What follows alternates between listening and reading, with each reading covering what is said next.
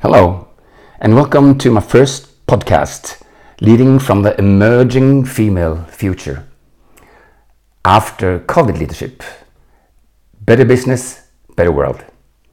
So, if you look at the picture um, on my website, you can see uh, that I'm a middle aged white man, 68 years old, living and working from Munich, where I moved 10 years ago from Norway. Uh, and let me be clear that I don't only do work in English, uh, of course, I do it in the Scandinavian language, and since I'm living in Munich, uh, I also do all this that I'm going to talk about in German.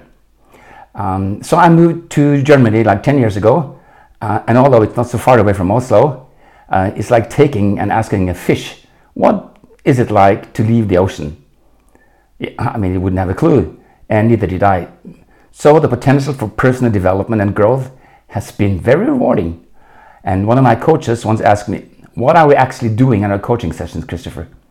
And I asked him, What do you think? And his answer sure surprised me. You are teaching me the art of new living. And for me, that was a deep insight of what can coaching bring to someone who wants to grow as a leader, bringing and including her whole self to work. And with the ongoing pandemic crisis we are experiencing, with global lockdown and the geopolitical consequences, I have to think about the story of who knows what's good or bad. We were told in my systemic coach training, and the text in the song Everyday Life by Coldplay comes to my mind. What in the world are we going to do? Look at what everybody is going through. Yeah, so it might seem like a paradox that me, as a middle aged white man, um, I, I, engage in the work with supporting uh, female leadership. Well, it has to do with my personal story, the way that I grew up, the way that I was raised, um, with my relationship to my mother and my father. So, my mother was much younger than my father, and already then I could see when I was four years old um, that my mother was not happy in her marriage with my father. Uh, he was what I now know as a typical patriarch. He wanted to take all the decisions and did not see my mother, which made her feel inferior to him. Uh, and I, as a young boy, already then understood okay, um, since he's not taking care of her, I have to take care of her.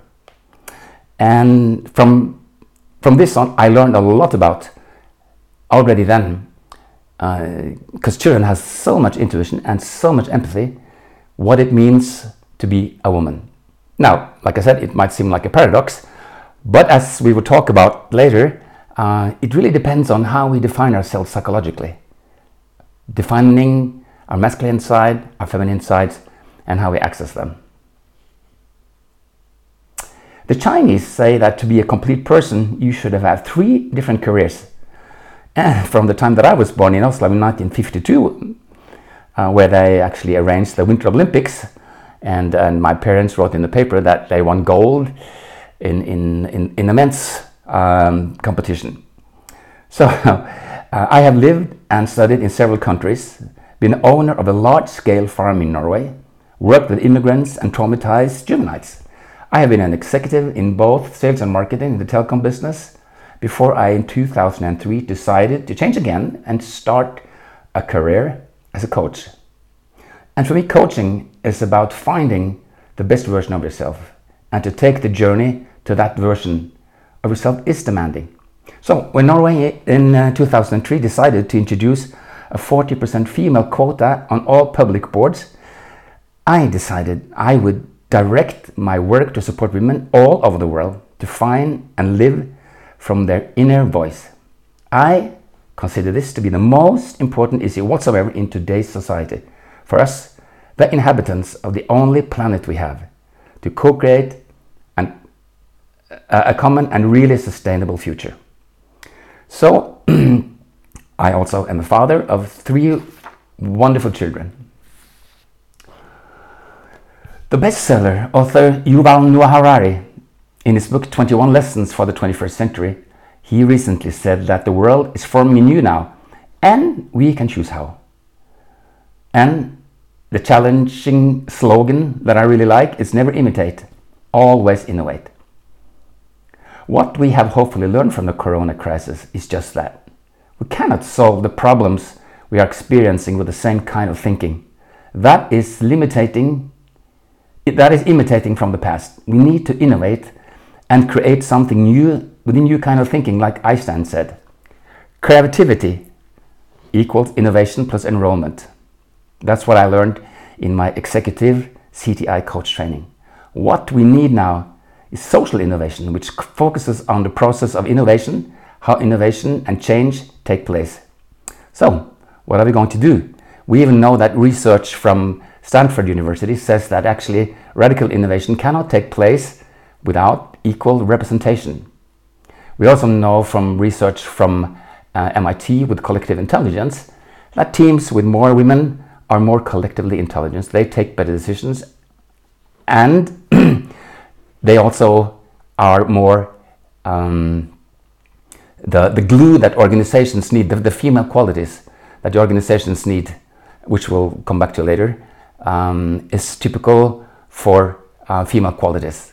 I, I, listened to a um, interview done with uh, Jacinda Ardern, the amazing Prime Minister of New Zealand, because she was interviewed by Stephen Colbert, the American uh, uh, host uh, of, of, of, his show, and, and, she's and he asked her, "What what is it uh, about you that makes you do everything the way you do?" And he and she said with a smile, when she picked him up in her car at the airport, um, well, I'm a woman and I can multitask.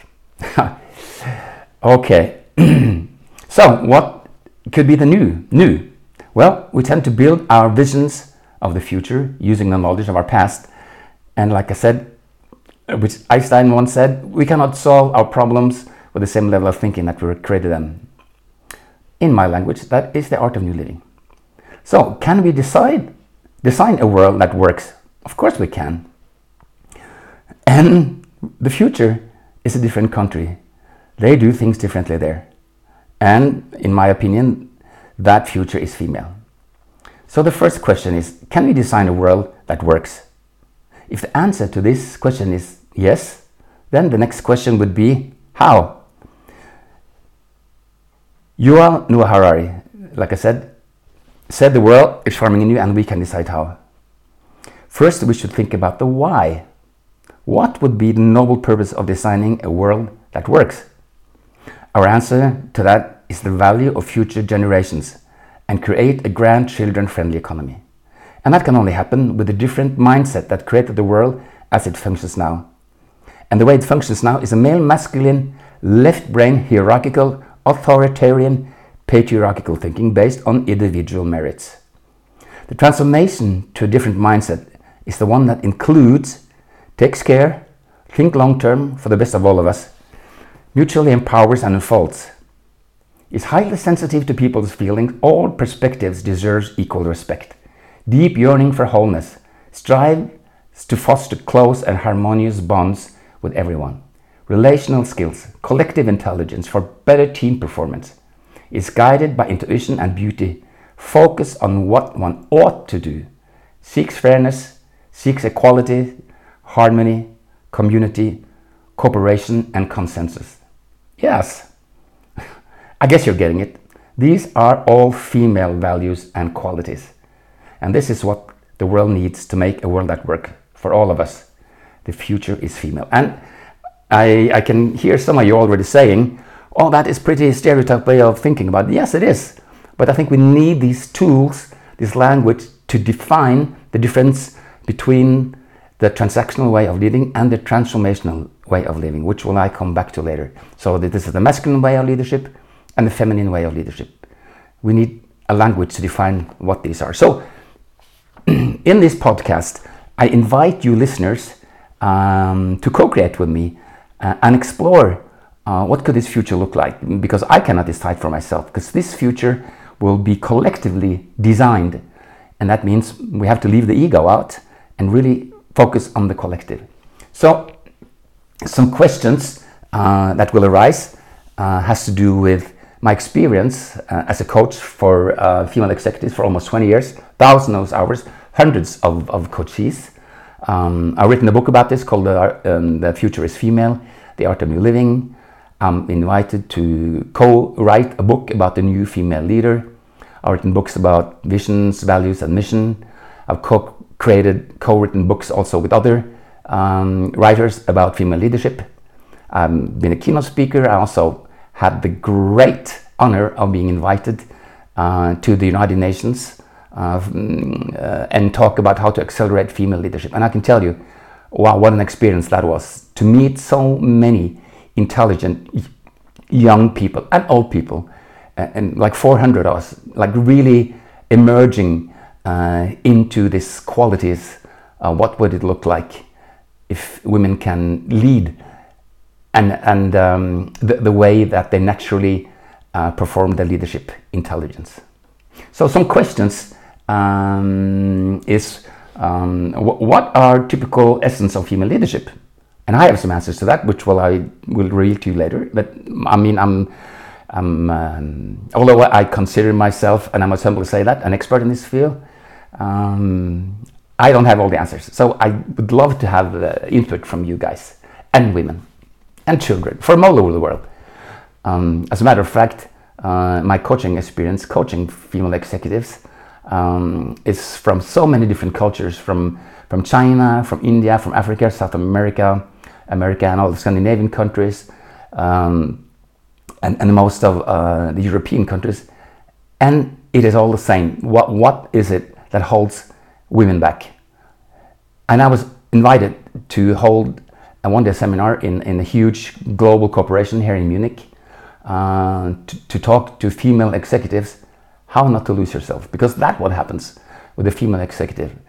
Not only female executives of course but a lot of women is that when they enter a masculine um, corporate environment uh, they just lose themselves. They don't have the courage to, to really access their autonomous authentic you and of course this is what we can say um, you might not know it but, um, but it is a woman's world, and it, it's ridiculously few corporations that takes the advantage of the woman's opportunity to realize and realize what a costly mistake that is. Um, so, some of the questions that we talk about and discuss: uh, How come that we are even thinking about female leadership in this moment of time in human history? Well, let's look at uh, Ardern.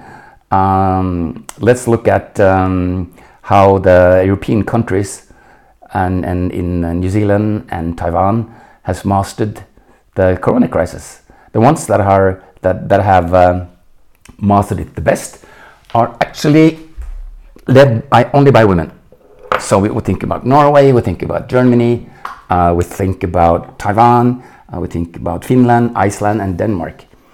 Um, and um, more questions is um, that we can see this discrepancy uh, from female to male leadership and how can we discern between male and female leadership styles.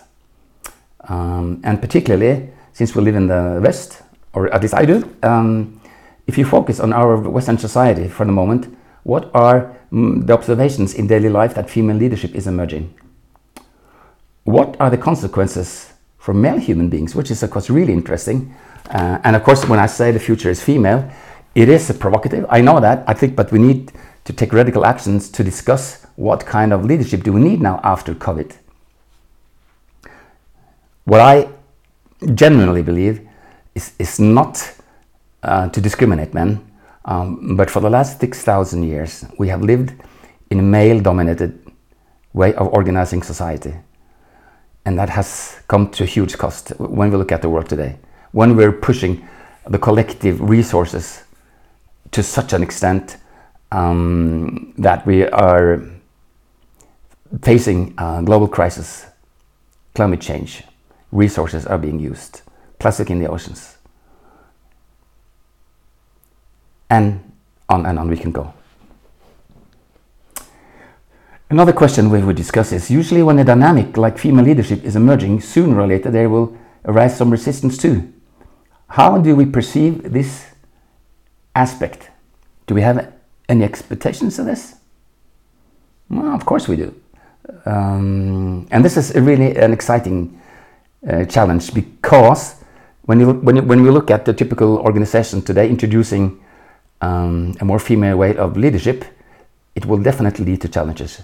And we will discuss that later too.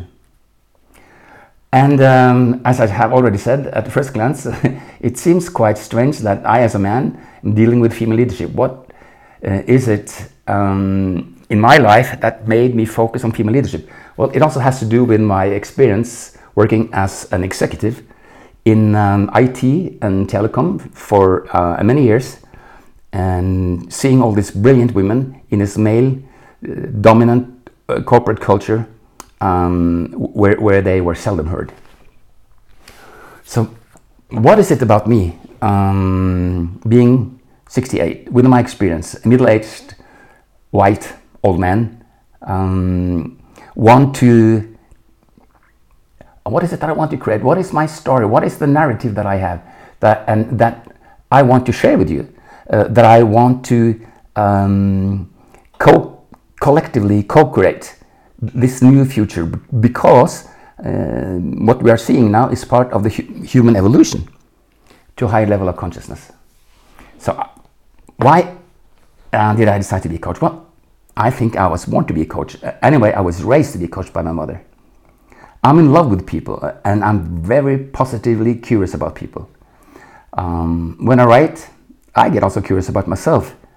And I hope to arouse curiosity also in, in you, listener. There's actually nothing more interesting than other people. What is it like to be someone else? I mean, mm, you cannot be anyone else because everyone else is take, taken. And why do people choose and decide the way they do? What about ethics and morals? We are living on a planet that only a very few of us really explores during our lifetime. The origin of life, our emotions. Most people accept what they see, but one day you will open your eyes and experience that the universe is constantly changing and taking us to unknown places. And, and like Dr. Seuss says, the famous American children book writer, uh, at least children in the age from 9 to 90, congratulations, today's your day. You're off to great places, you're off and away. Oh, the places you go. The day we start to accept that asking questions concerning many of the established theories, we will understand much more of what is really real. What is reality like? But we are so scared of changes. We fear the unknown.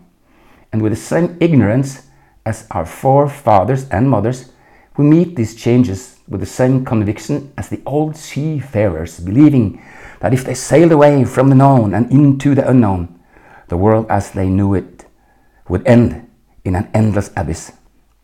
Now, today we need people, new explorers, travelers of our time like Copernicus, Marco Polo, and Galilei, to open up to a total new understanding of the universe and how we are all connected. They will make our souls visible. They will probably be declared to begin with as heretics, but you know what? What the eye does not perceive or observe does not stop to exist because of that, said the little prince. All crisis gives new room for opportunities as right now with the coronavirus. The world is forming anew, and we can choose how to be global, unconditional co creators. Maybe next year it will be too late. A new global order will take form.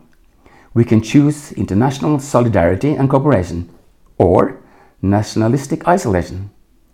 Has the time how we organize work come to an end? Yes, I believe so. Then this is the question we have to consider. What would future, future leadership look like? The answer to this is that we have to create something new, something which has never existed before. What is new and has never existed before? Well, how can I know what I don't know if I don't know what I don't know? Yeah, it's, it's about being unconditionally or, or being um, uh, or being uh, using this um, ladder of competence model to be unconsciously incompetent. I mean, there's so many things we don't know about ourselves. So, what is it that is new? What is it that has never existed before? Normally, we think of leadership as a person, but leadership is not a person. Leadership is a system in a collective, intelligent context of organizational culture where people can bring their whole selves to work as an autonomous and authentic person sharing values and a noble purpose. To lead from this emerging future, we need to accelerate female leadership, which is transformational with a mindset of being better together. What can we conclude about historical trajectory? We can say what we have seen that over the course of human history, power and influence generally have devolved from top down. Still, for whatever reason, the leadership industry ignores the critical history nearly entirely as if it were irrelevant or unimportant, or maybe both. One of the inevitable results is that leadership continues to be overvalued and followers undervalued. The history of leadership is based on a male, masculine, patriarchal, authoritarian, hierarchical left brain thinking based on individual merits. It's a long sentence and I've used a long time to design it, uh, but it really explains the present paradigm. Okay, so in, in this kind of culture, there is little room for the feminine qualities, values, and traits. On the contrary, in every leadership education and development, it is the support of the ego needs that are being reinforced. Instead, we should focus on issues of gender and power and the way certain behaviors get disappeared. Not because they are ineffective, but because they are associated with the feminine, relational, or so called soft skills. Due to the cultural impact I have mentioned, these implicit associations with the feminine tend to code these behaviors as inappropriate to the workplace because they are out of line with what with um, some deeply held gender linked assumptions about good workers, exemplary behavior, and successful organizations. In other words, we can assume there is a masculine logic of effectiveness operating in organizations that is accepted as so natural and right that it might actually seem odd to call them masculine.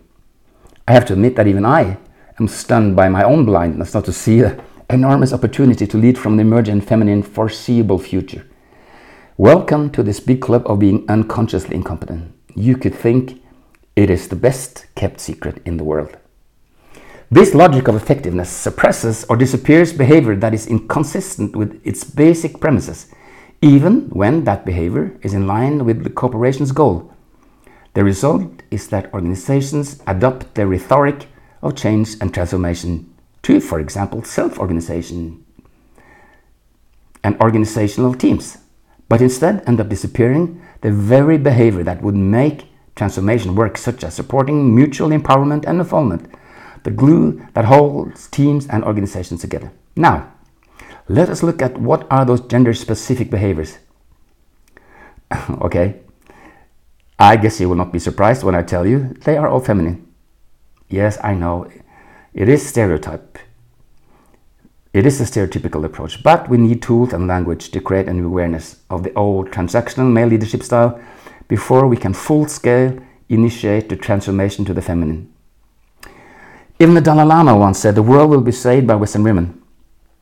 And I think what, uh, mm, what Dalai Lama envisioned then uh, is how the emergent paradigm shift from over thousands of years of male dominance to a female one would look like. He envisions a future where the female values and the female intelligence would spread through our educational system, political system, economic system, and healthcare systems throughout the entire world as the Western woman evolves and chooses to contribute in her own way in all fields. And of course, we also had now to add um, New Zealand. So, why is this such an important topic to discuss? I hope we can explore this together. Um, the, the language of uh, Ubuntu in South America says, I am because we are. And for me, this is why it is the most important issue to discuss and explore together. And this is based on my core values, which are uh, future generations making a difference, having an impact, from which my life purpose is derived. My life purpose is to have an impact on creating a grandchildren friendly economy for future generations by accelerating the emerging future of female leadership. And my mission to globally facilitate and accelerate female leadership in order to transform the world and to realize extraordinary results.